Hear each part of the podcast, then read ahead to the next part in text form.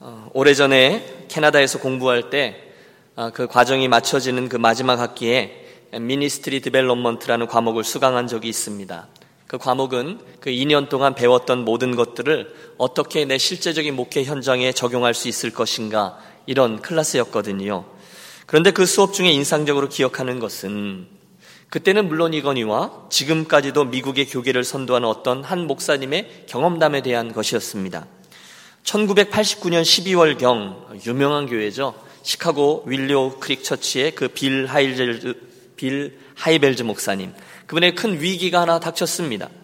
당시 그분의 사역은 정점에 이르렀고 뭐 하나 부족한 것이 없었을 때였는데 한순간 원인을 알 수 없는 큰 피로감과 허탈감이 그분을 급습했다는 겁니다. 모든 것을 내려놓고 다 피해서 도피하고 싶은 생각만 자리하게 되었습니다. 다행히 진지한 내면적인 성찬과 더불어 그 전문가들의 도움, 그래서 그분이 이 어려움을 극복하게 되었는데요. 모든 사건이 지난 후에 알려지게 된 문제의 원인은 과도한 사역으로 인한 자기관리 균형이 깨어졌던 것이라고 합니다. 목사님이었지만 뭐 얼마나 열심히 했겠어요? 그러나 그분의 삶을 통제하던 육체적인 또는 감정적인 그리고 영적인 계기판들이 한계에 다다르게 되었다는 것입니다. 소위 말하는 목회자의 탈진을 그분이 톡톡히 경험했죠. 다행히 하나님의 은혜와 주변 분들의 도움으로 그분은 일부러 취미를 개발하고 한 번도 그런 걸 안 해봤는데 취미를 개발하고 친구들과 교제의 기회를 갖는 등 여러 노력을 기울였고 결정적으로 그 수많은 목회의 짐들과 책임들을 다른 동료 목회자들과 평신도 리더들과 나누어 짐으로 동역하고 위임함으로 이 위기를 넘기게 되었습니다. 사실 이 빌 하이벨즈 목사님의 이야기는 오늘 본문에 등장하고 있는 모세 이야기하고 정확히 오버랩되고 있습니다. 이스라엘 백성들을 이끌고 지금 광야의 한가운데를 전진해 가던 지도자 모세가 어느 날 비슷한 위기 앞에 서게 된 겁니다. 다행히 하나님의 은혜로 이 위기를 잘 극복해 내는데요. 그때 그 위기를 극복해 낼 수 있도록 하나님이 사용하셨던 도구, 문제를 해결할 수 있도록 결정적인 도움을 주었던 사람 이야기가 오늘 출애굽기 18장 본장에 등장합니다. 모세의 장인 이드로였어요. 자, 믿음의 여정 시리즈 13번째 시간 오늘 우리는 광야 길은 홀로 갈 수 없습니다. 라는 제목하에 그날 모세와 이드로 사이에 일어난 일을 살펴보고 그 일이 오늘 광야길을 걷는 저와 여러분에게 뭘 가르쳐 주며 나아가 그 가르침이 우리들의 개인적인 신앙생활과 우리 유년교회 행보에 어떻게 적용될 수 있는지 우리 함께 상고하며 은혜를 나누어 보겠습니다. 오늘 이야기의 배경이 되는 말씀이 18장 2절과 3절에 기록되어져 있습니다. 모세의 장인 이드로가 모세가 돌려보내었던 그의 아내 십보라와 그의 두 아를 데리고 왔으니 이거죠. 여러분 지난 시간에 말씀 기억하세요? 르비딤에서 네 가지 싸움 이후에 이스라엘은 드디어 하나님의 산 시내산 가까이와 진을 치게 됩니다. 그때에 모세의 장인인 이드로가 그 딸 십보라와 두 아들 손주죠 게르솜, 엘리에셀 그들을 데리고 이스라엘 진을 찾아온 겁니다. 여러분 모세가 원래 40년 동안 그 미디안 광야에서 처가살이 했던 것을 기억하시죠? 처가살이. 그때 비하면 지금 엄청난 변화가 일어나는 거죠. 그 당시 모세는 나그네였고 도망자였습니다. 마음 둘것 없고 머물 것 없고 가족 없고 정말 처량한 신세의 사람. 여러분 오죽했으면 처가살이를 40년을 했겠어요. 그런데 여러분 지금 상황이 완전히 바뀐 거죠. 그는 이제 어마어마한 민족의 영도자가 되어 있습니다. 그런데 그가 장인으로는 아주 겸손히 맞습니다. 7절 모세가 나가서 그의 장인을 맞아 절하고 그에게 입 맞추고 그들이 서로 문안하고 함께 장막에 들어가서 이상가족 상봉 반가운 해우가 이루어진 거죠. 사실 우리는 지금 이 모세가 언제 그의 아내 십보라와 두 아들들을 그 처가로 다시 보냈는지 알지 못합니다. 여러 추측들을 해봐요. 옛날에 모세가 사명을 받고 이제 애굽으로 내려가던 도중에 그 아들들에게 할례를 행하지 않아서 하나님의 징계를 받을 뻔 했던 적이 있었거든요. 그래서 많은 이들이 아마 그 일로 인해서 모세가 이 일의 심각성을 깨닫고 때로는 자기의 사명의 생명까지도 가족들의 안전을 보장할 수 없다라는 것을 깨닫고 아내와 아이들을 친정으로 보낸 게 아닌가 이렇게 이야기합니다. 혹시 그 사명을 감당할 때 자기 아내도 있고 아이들도 있으면 자기의 판단력이 흐려지거나 마음이 약해질지도 몰라. 뭐 그랬겠죠. 여하간 그때 그렇게 친정에 보냈던 아내와 아들들이 그날 장인과 함께 이 신의 산 앞에 모세에게 나타난 것입니다. 이게 배경이에요. 자, 여러분과 함께 가장 먼저 주목하려고 하는 것이 있습니다. 그것은 그날 그 두 사람이 서로에 대해서 참 귀한 축복을 주고받는 축복의 통로가 되었다는 것입니다. 여러분 모세를 보세요. 모세가 이 만남을 통해서 어떤 축복을 얻습니까? 입장을 한번 바꿔놓고 생각해 보십시오. 여러분, 그동안 모세가 출애굽부터 여기까지 말을 안 해서 그렇지 얼마나 마음고생을 심하게 했을까요? 그 얼마나 외로웠겠습니까? 얼마나 상처받았겠습니까? 우리 여러 사건들을 거쳐 봐왔습니다. 툭하면 그를 원망하고 또 욕하고 심지어 지난주 같은 경우에는 돌을 들어 치려고까지 했던 이들이 늘 모세 주변에 있었어요. 그런데 그런 어렵고 힘들고 버겁고 도망치고 싶고 이런 상황에 있던 저에게 갑자기 눈앞에 사랑하는 아내가 짠 하고 나타나는 겁니다.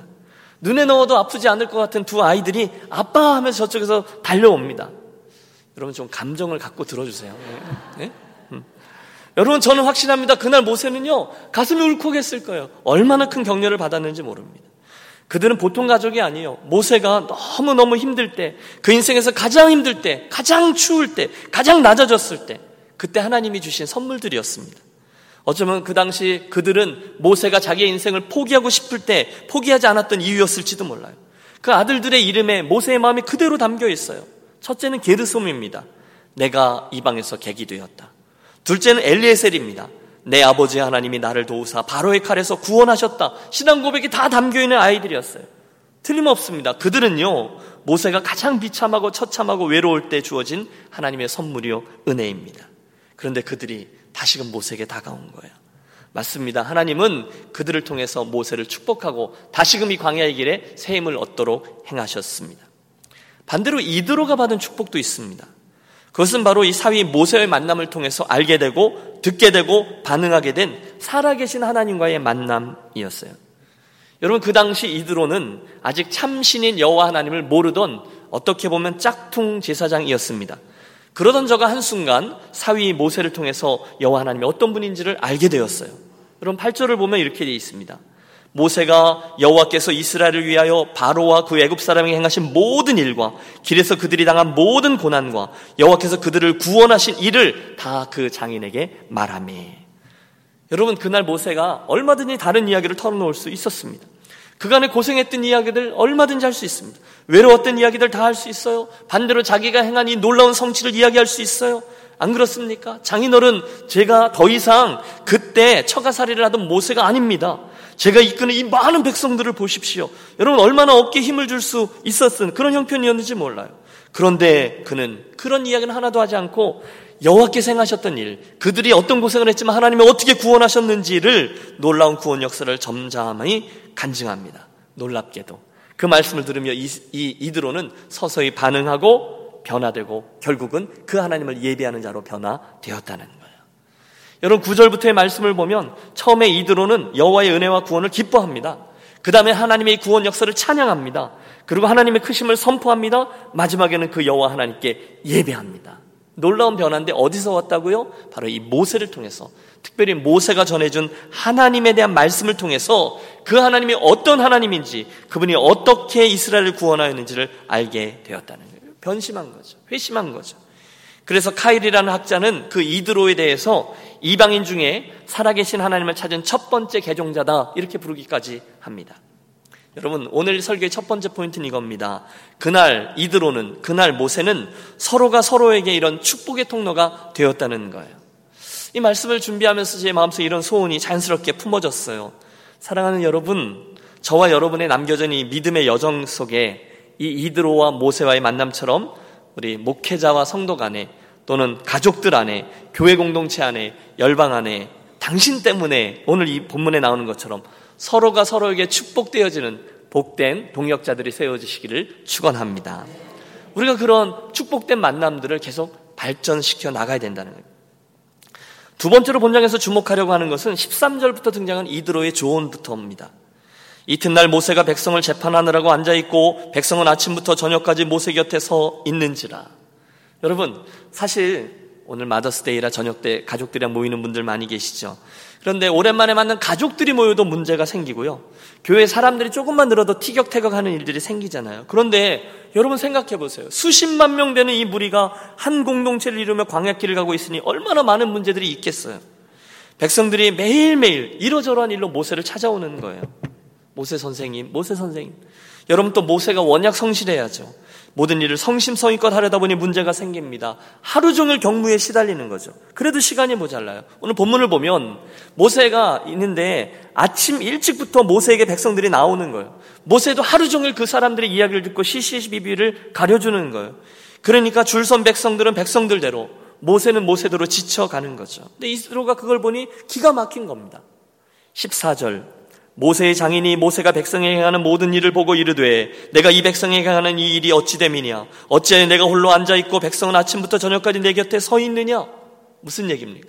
이복의 사위 자네 도 대체 지금 뭐 하고 있는 거야? 왜요 장인어른 뭐가 잘못됐습니까? 저도 열심히 하잖아요. 그때 이도로가 정확히 지적하는 게 17절의 말씀입니다. 내가 하는 것이 옳지 못하도다. 18절입니다. 너와 또 너와 함께한 이 백성이 필경 기력이 쇠하리니 이 일이 내게 너무 중함이라 내가 혼자 할 수 없습니다. 여러분 이해가 되십니까? 자꾸 자네 그런 식으로 하다 보면 큰일 나 쓰러질 거야. 잠깐 스톱하게나 일하는 방식을 좀 바꾸시게 이런 뜻입니다. 여러분 우리 쉽게 이 모세 상황을 추측할 수 있죠. 모세에게는 이 과도한 일로 인해서 생겨나는 부작용들이 많았을 거예요. 스트레스, 온몸이 막 뻐근할 거고 피로감도 있을 것이고요. 효율성도 없을 것이고요. 짜증도 날 거고요. 집에 가면 가족들에게 신경질을 낼지도 몰라요. 이런 것들이 모세의 형편이었을 거예요. 또 개인적인 문제뿐이 아니에요. 공동체적으로도 문제가 되죠. 모세 혼자서 다 하려고 하다 보니 모세도 힘들지만 백성들도 무슨 문제가 생기면 그거 갖고 스스로 판단할 이유가 없어요. 그냥 모세에게 가면 되는 거죠. 다 모세에게 의지하고 다 모세에게 묻습니다. 결과적으로 그들이 성숙해지지도 또 다른 리더들이 세워지지도 못했습니다. 리더십, 은사 개발 이런 게 없었다는 거예요. 그런데 여러분 그런 모세에게 하나님이 이들을 통해서 지혜를 나눠준 거죠. 효율적인 조직을 만들라는 겁니다. 하나님이 이끄시는 공동체고 모세라는 훌륭한 지도자도 있지만 그들에게 이 공동체를 위한 효과적인 조직도 또한 필요하다는 거예요. 그래서 우리는 오늘 그 조언들 가운데서 한 공동체를 잘 세워나가는 중요한 원리들 몇 가지를 찾아볼 수 있습니다. 오늘 이야기를 잘 보면 우선은 동역입니다. 두 번째는 일을 맡기는 위임입니다. 그리고 세 번째는 리더십 개발이었습니다. 한 가지씩 좀 살펴보겠습니다. 우선 21절입니다. 이렇게 하라는 거예요. 너는 또 온 백성 가운데서 능력 있는 사람들, 곧 하나님을 두려워하며 진실하며 불의한 이익을 미워하는 자들을 살펴서 백성 위에 세워 천부장과 백부장과 오십부장과 십부장을 삼아 그들이 때를 따라 백성을 재판하게 하라. 여러분 무슨 얘기입니까? 효과적으로 백성들을 조직을 구성하라는 거예요. 문제가 생겨서 모세에게 오는 사람들은 끝없이 오는데 몇백 명, 몇천 명인데 모세 혼자 하는 건 무리다. 그러니 이스라엘 회중 가운데 뛰어난 사람들을 천부장, 백부장, 오십부장, 십부장, 그럼 이걸 잘 계산해 보니까 총 7만 8,600명입니다. 이런 리더들을 잘 선별하여 세우라는 겁니다. 아무나 세울 수는 없어요. 대신에 부장으로 세울 사람들 조건 세 가지가 있는데 첫째는 하나님을 두려워하는 자입니다. 따라해 주십시오. 하나님을 두려워하는 자. 둘째는 진실한 자입니다. 이것 해볼까요? 진실한 자. 셋째는요, 불의한 이익을 미워하는 자인데 이것도 해보시죠. 청렴한 자. 청렴한 자. 이런 이들을 잘 뽑아서 상대적으로 작은 일들을 그들이 재판하고 그거 해결 안 되면 그 위에 사람들이 재판하고 위로 올리고 올려서 제일 마지막에 해결 안 되는 문제만 모세로 감당하게 하자라는 겁니다. 여러분 지혜롭죠? 아, 뭔 조직이 필요해. 교회가 은혜로 하면 되지. 그냥 목사님 말씀대로 하면 되지. 아니요. 여러분, 하나님께서 우리에게 건강한 이성도 주셨고요. 상식도 주셨고요. 경험도 주셨습니다. 그리고 지금 이드로의 조언은요, 그냥 인간적인 것만이 아니었어요. 하나님 주신 지혜도 있고요. 사람들의 건전한 상식이 잘 융화되어 있습니다. 그리고 모세가 이 조언을요, 듣습니다. 그러자 이스라엘의 공동체 안에 아주 효용성이 높은 그런 조직이 형성되고 모세는 더 중요한 일들에 집중할 수 있게 되었어요. 모세가 할 일이 20절에 나옵니다. 그들에게 율례와 법도를 가르쳐서 마땅히 갈 길과 할 일을 그들에게 보이고 다시 말해서 덜 중요한 일들 누구든지 감당할 수 있는 일들은 조금씩 위임하여 나누어 주고 본인은 그들에게 하나님의 말씀으로 꼴을 먹이고 그들에게 하나님의 법칙대로 사는 원리를 가르쳐 주는 그 일을 하게 했다는 거예요. 무엇이 옳고 그른지를 부장들에게 가르쳐 그들로 하여금 재판을 하게 했다는 거죠. 여러분 그때 이스라엘을 바라보고 있던 우리들의 시선을 이제 우리 자신에게로 돌이켜보죠. 유니온 교회 이야기입니다.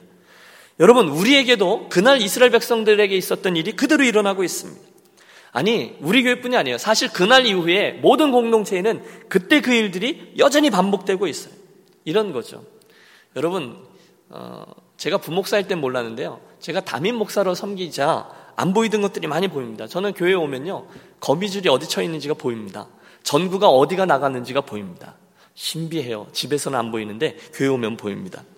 마당에 나가면요. 그 교회 마당에 가면 주차장에 수리할 곳이 보이고요. 잡초들이 어디 많이 나와 있는지가 다 보입니다.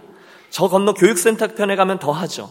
여러분 교회 청소가 조금 잘 안 되거든요. 그게 다 보입니다. 고민이 돼요. 여러분 앉아 계시지만 저는 여러분 앉아 계신 의자 밑에 판이 떨어져 있는 게 저는 보입니다. 확신합니다. 부목사일 때는 안 보였을 겁니다. 또 제 안에 여러 가지 사역에 대한 욕심이 있어요. 아, EM 공동체 우리 이렇게 저렇게 세워야지.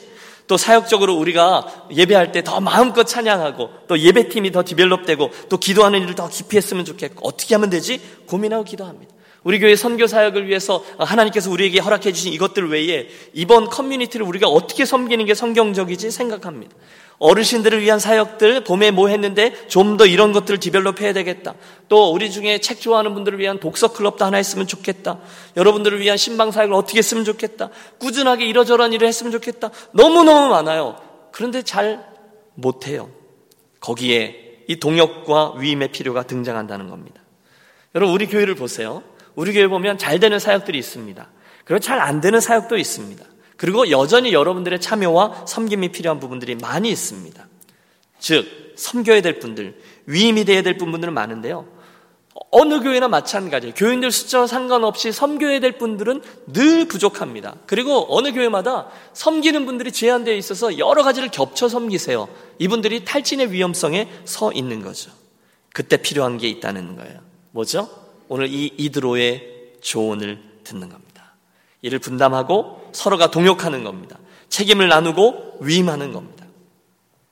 여러분 이것들이 진행되려면 몇 가지 원칙들을 우리들에게 분명해져야 돼요. 작년 우리 교회 표어가 예수 안에서 함께 지어져 가느니라 였고요. 에베소서에 있는 말씀을 우리가 붙들었던 것 기억하시죠? 교회에 대한 청사진이 나왔어요. 예수 그리스도가 머리가 되시고 저와 여러분이 그분의 몸을 이루는 각 지체라고 했습니다. 그 지체들에게 하나님이 나누어 주신 은사들을 가지고 각자의 몸에 있는 지체들이 연락하고 상합하여 자기 역할을 감당하며 그리스도의 몸을 세워 가는 것입니다. 여러분 그때 목회자인 제 역할은 틀림없죠. 여러분 한 분한 한 분이 여러분에게 하나님 주신 은사와 또 여러분에게 주신 하나님의 부르심을 가지고 열심히 충성하고 봉사하여 하나님과 교회를 하나님 나라와 교회를 세워가고 마지막 날 하나님에게 잘했다 칭찬함을 듣고 하나님 나라의 상급을 받는 인생 되도록 돕는 역할이 제 역할이라는 거죠. 맞죠? 여러분, 그게 제 역할이에요. 저는 오늘도 그 이스라엘 백성들을 예를 들면 모세에게 마지막으로 주었던 직임처럼 율례와 법도를 여러분께 가르침으로 여러분이 그렇게 살 수 있도록 어시스트 하는 게 제 역할이라는 거예요. 그러면 여러분 저에게는 그걸 기대해 주셔야 되는 거죠. 그리고 다른 일들은 좀 더 동역해 주시는 거죠. 여러분 동역, 위임 이런 게 쉽지 않습니다. 이 일을 나누어 맡기고 위임하는 일은 서로 잘해야 돼요.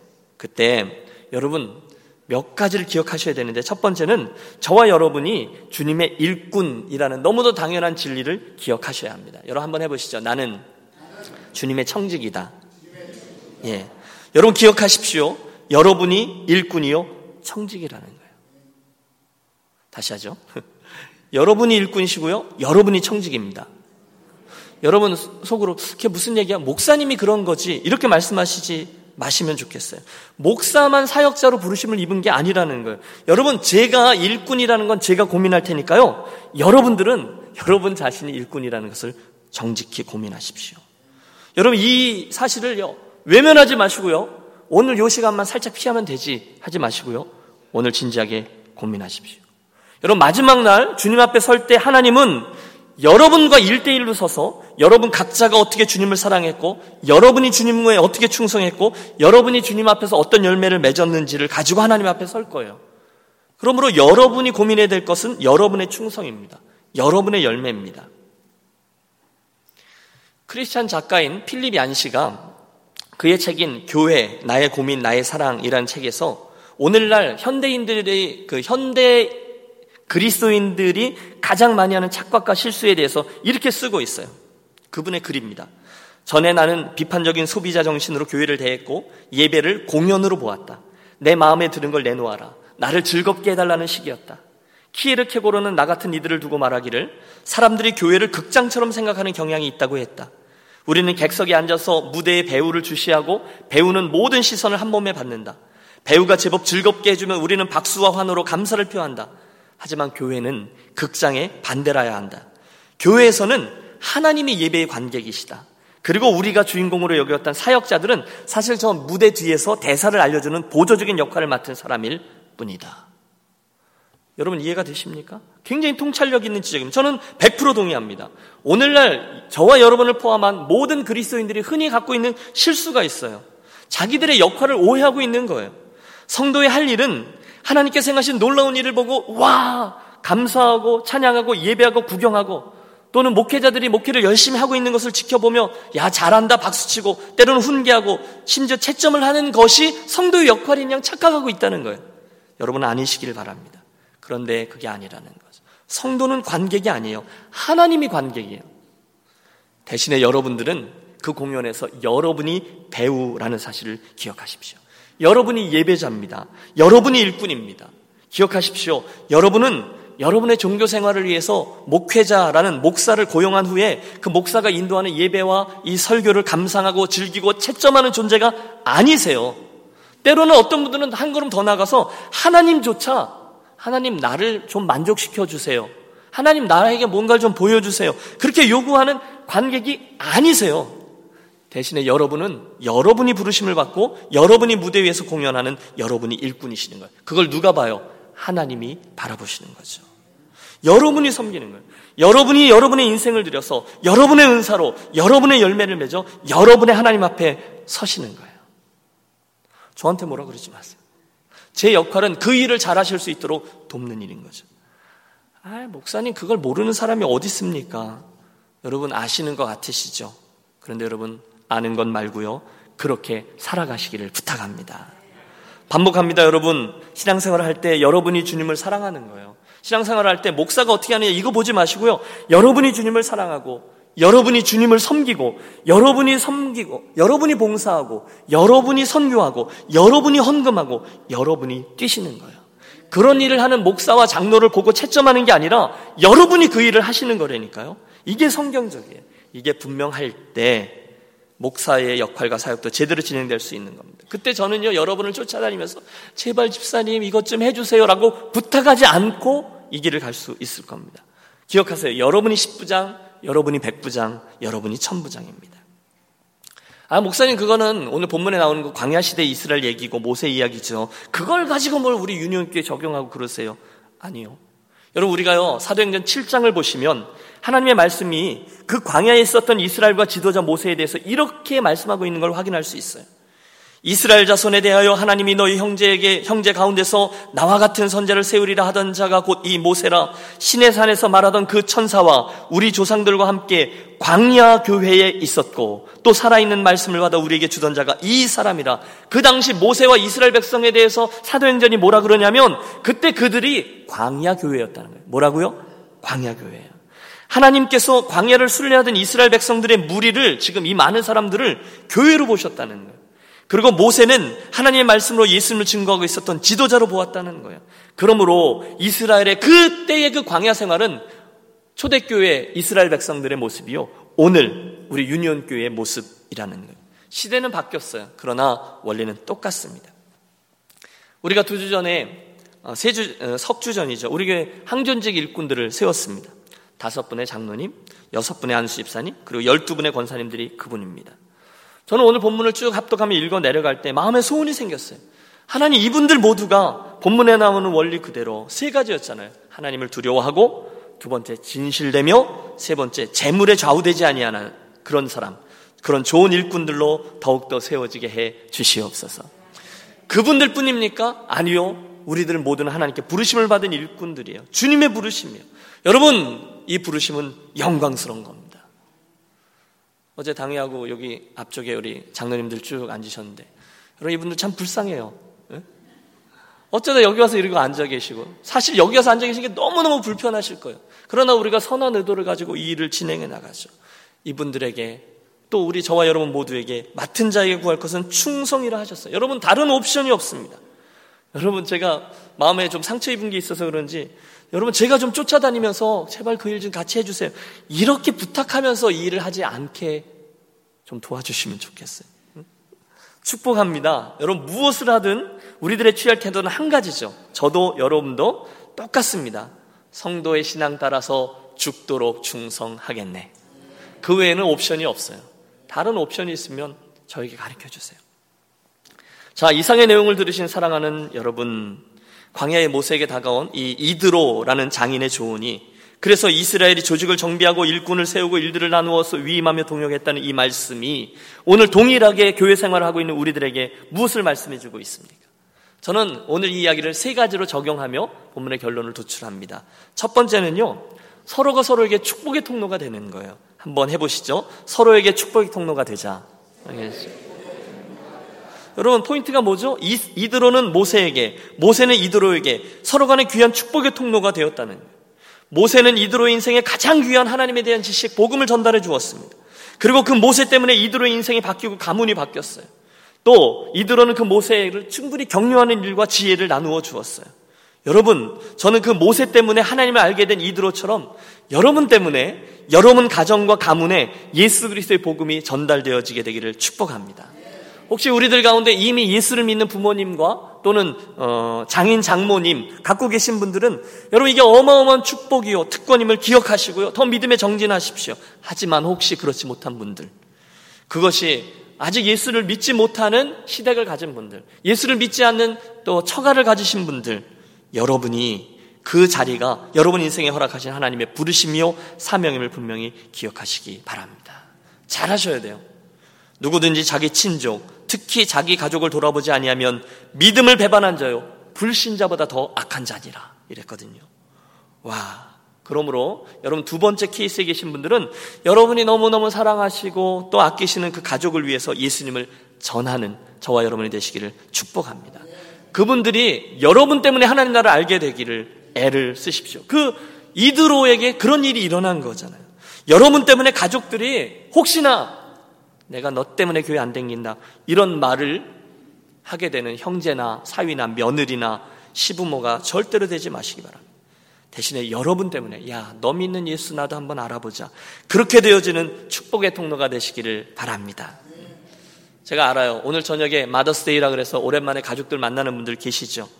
그분들을 만나셔서 오늘 내가 했던 성취, 지난 1년 동안 뭐 좋았던 것, 내가 했던 자랑, 나의 소유, 나의 건강 그런 이야기만 하다가 헤어지지 마시고요. 그날 모세가 했던 것처럼 여호와께서 행하셨던 일, 하나님께서 우리 가정에 주셨던 축복, 그분의 구원, 그분들로 인해서 바뀐 내 인생 얘기를 하시길 바랍니다. 어떻게 해서든지 여러분을 통해서 예수님의 생명이 흘러가게 하십시오. 여러분 마지막으로 축복합니다. 그런 축복의 통로가 되시기를 권합니다. 제가 어떤 분들은 알아요. 모이면 맨날 시월드가 어떻고, 뭐 시월드 힘들어서 난 시소도 안 타고, 난 시금치도 안 먹고, 맨날 그딴 소리 하시는 분들이 계시죠? 그러나, 그러지 말고, 아, 하나님께서 나를 축복의 통로로 보내셨구나. 내 남편에게, 자녀에게, 부모에게, 장인 장모에게, 시부, 시모에게, 아, 모두 시월드가 아니라 예수월드가 되도록 선교사의 사명을 주셨구나. 고백하고, 믿으시고 기도하고 때를 얻든지 못 얻든지 그 사명을 감당하며 나아가십시오. 가족들에게 또 여러분 주변에 계신 분들에게도 그런 축복의 통로가 되시는 거죠. 하나님이 기대하시는 영적 축복의 원리가 그런 거죠. 여러분 나사로 그 한 사람 때문에 수많은 사람들이 예수를 믿게 되었다 이랬거든요. 바울이 살아계신 하나님을 만나게 되자 바울 때문에 지중해 연안이 기독교로 바뀌었거든요. 또 이레니우스가 예수를 만나자 프랑스가 뒤집어졌고요. 영국에 그것에서 건너온 보니페이스라는 한 사람이 예수를 만나 복음의 사람이 되자 그 전 독일이 복음을 받아들였어요. 아니 노예로 16살짜리 아이가 그 끌려가서 패트릭이라는 아이가 그 아일랜드에 끌려갔지만 그로 인해서 아일랜드가 복음화됩니다. 한국도 마찬가지죠. 언더우드, 아펜젤러 이런 젊은이들이 예수님 때문에 한국의 복음을 뿌리자 오늘날 이런 많은 열매들이 맺혔습니다. 여러분 축복의 통로가 그런 거죠. 저와 여러분이 옆에 있는 분에게 열방을 위해서 이런 축복의 통로가 되시기를 바랍니다. 두 번째 적용은 이들의 조언이죠. 우리에게 광약길은 동역자들과 함께 가야 한다라는 영적 교훈을 줍니다. 오늘 설교의 봄, 이 제목이 여기서 나왔어요. 한번 해보실까요? 광약길은 홀로 갈 수 없습니다. 광약길은 홀로 갈 수 없습니다. 계속 해보시죠. 우리에겐 믿음의 동역자가 필요합니다. 믿습니까? 여러분, 개인적으로 적용해 보세요. 광야는요, 머무는 것만도 힘들잖아요. 목마르잖아요. 뜨겁잖아요. 생존 자체가 어렵습니다. 그런데 그 길을 우리가 믿음의 여정으로 걷고 있다라고 말씀하고 있거든요. 그때 기억하세요. 광야 길은요, 홀로 갈 수가 없습니다. 광야 길은요, 함께 가는 동역자가 필요한 거예요. 저 믿음의 동역자. 아휴, 나나 조용히 예수 잘 믿지 뭐, 뭔 다른 사람들과 교제를 해. 아니요. 여러분 성경을 보세요. 하나님은 처음부터 끝까지 우리를 공동체로 부르셨어요. 하나님 자신이 커뮤니티에 공동체셨어요. 우리를 서로를 동역자여 함께 부름받은 일꾼이라 명명하셨어요. 여러분 혼자 가시면 안 돼요. 그날 이드로가 없었으면 모세는 없었습니다. 여수가 없었으면 모세 없었습니다. 여수아가 없었으면 갈렙 없었습니다. 다 동역자예요. 드보라와 바락이 동역했고요. 요나단이 없었으면 다윗은 성군 될 수 없었고요. 다윗을 주변을 보세요. 요압 장군, 아비세 장군, 나단 선지자 수많은 동역자들이 있었어요. 엘리사 없었으면 엘리야 없었어요. 다니엘과 세 친구는 동역자였기 때문에 함께 믿음의 시험을 견딜 수 있어요. 있었어요. 바울과 바나바가 동역자였습니다. 브리스길라, 아굴라, 디모데, 누가 등등 성경에 수많은 동역자들이 나와 있어요. 한 사람이면 패하겠거니와 두 사람이면 능히 당하나니 삼겹줄은 쉽게 끊어지지 아니하느니라. 같이 가라는 거예요. 어제 저희가 이제 권 장로님, 선임 장로님 댁에서 임직식 후에 첫 번째 당회를 열었어요. 제가 부부 동반으로 모이자고 말씀드렸습니다. 식사하고 회의는 짧게 하고 함께 모여서 더 중요한 것을 했습니다. 한참 우리 찬양하고 묵상하고 교회를 위해서 서로를 위해서 기도했어요. 참 귀한 시간이었습니다. 여러분 저는 생각해 봅니다. 그 과정을 통해서 우리 장로님들 가정이 얻게 되는 게 무엇일까? 우리 교회를 더 부흥시킬 수 있는 비결을 얻을 수 있을까? 뭐 그렇겠죠. 부서마다 더 잘 섬길 수 있는 방법을 얻을까요? 그럴 수도 있죠. 하지만 제가 지적하는 바 가장 귀한 축복은요. 함께 이 길을 걷는 믿음의 동역자를 얻는 축복인 줄로 믿습니다.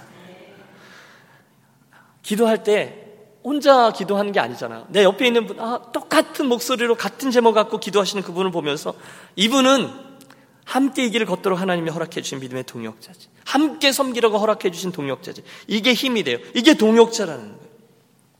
여러분, 여쭙죠. 여러분은 믿음의 길을 가시는데 함께 이 길을 걸어가시는 믿음의 동역자를 갖고 계십니까? 여러분, 제 말뜻을 잘 들으시고 이해하시고 대답하십시오. 함께 밥 먹고 웃고 교제하고 어, 생일 파티 서로 왔다 갔다 하고 그 사람을 말하는 게 아니라 믿음의 동력자를 말하는 거예요. 함께 기도할 수 있는 사람, 내 어려울 때 같이 있어주는 사람, 나의 신앙을 케어해 주는 사람, 나의 기도 제목을 나누고 함께 기도해 줄 수 있는 사람, 내가 힘들지만 그 사람이 나를 사랑하고 나를 위해서 기도해 주는 함께 가는 믿음의 동력자를 여쭙는 거예요. 여러분 그런 믿음의 동력자를 달라고 구하시고요. 오늘 본문에서 우리가 그 교훈을 얻습니다. 마지막 세 번째 적용이죠. 우리 교회 공동체에게 적용하는 건데 그건 리더십 개발입니다. 좋은 리더를 계속해서 발굴하고 세워가야 된다는 거죠. 여러분 그날 광야 교회가요 일꾼을 세우고 사역을 위임하면서 인물을 키워냈잖아요. 100명을 200명을 300명 계속 일꾼들을 세웠어요. 저는 저와 여러분 우리 유니온교회 공동체도 좋은 일꾼을 세우고 동역하고 위임하면서 그렇게 나가기로 하겠습니다. 그 일에 여러분 관심을 가져 주세요. 우리가 리더십을 이야기할 때 어, 리더십을 이제 분배하고 다른 이들에게 위임하고 이런 게 어려워요. 그런데 이렇게 쭉 나눌 때 그래서 동역하게 될 때 이거 이제 나누는 거니까 leadership distribution 이런 말을 써야 되는데 그런 말을 쓰지 않아요.